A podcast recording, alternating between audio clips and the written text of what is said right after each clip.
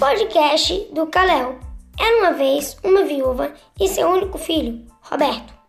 Eles enfrentavam tempos difíceis, faltava tudo na casa. Tinha uma vaca e a mãe pediu a Roberto para vender e comprar comida.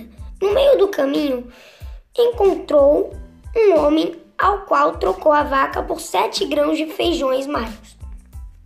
Quando chegou em casa, a mãe ficou furiosa e jogou os feijões fora. No outro dia, cresceu uma árvore gigante. O Roberto subiu na árvore e encontrou um gigante que tinha uma galinha que botava ovos de ouro e uma harpa encantada.